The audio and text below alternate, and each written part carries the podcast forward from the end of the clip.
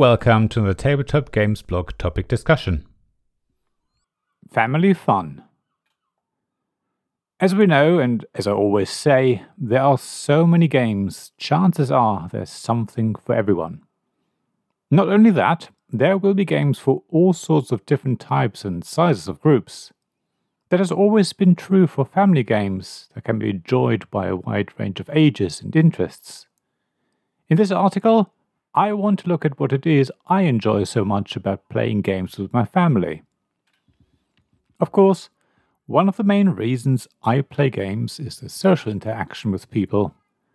That takes on a slightly different meaning when it comes to playing with your family, as opposed to friends or people you've not met before.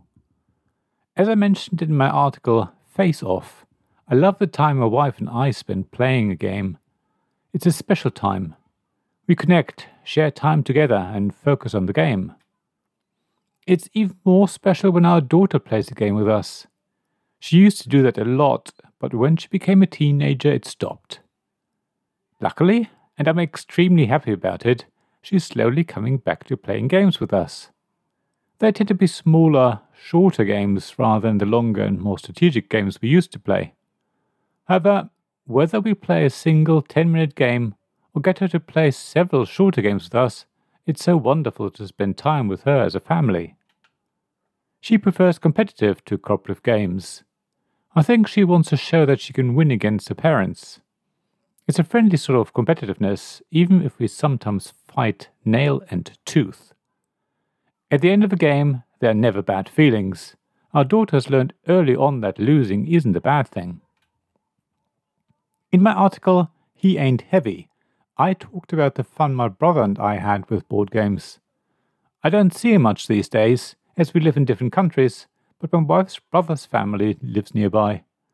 I mentioned how we first introduced my brother in law's family to board games and how they subsequently introduced us to new games in my article, Home is where the board games are.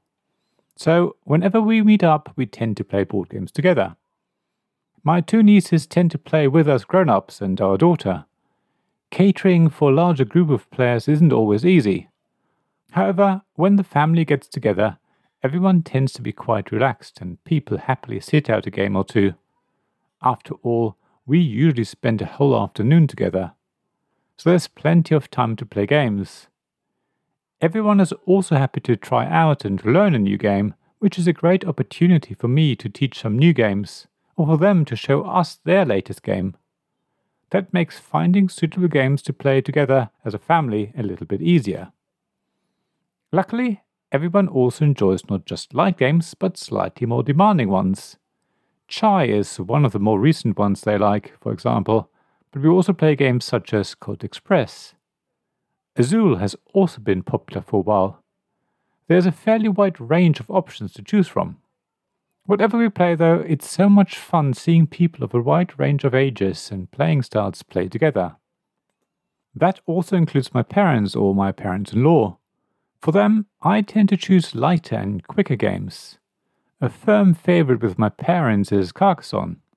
I guess it's an evergreen game for a reason, and not because of the color of the tiles. It's such an easy game to explain and so very visual.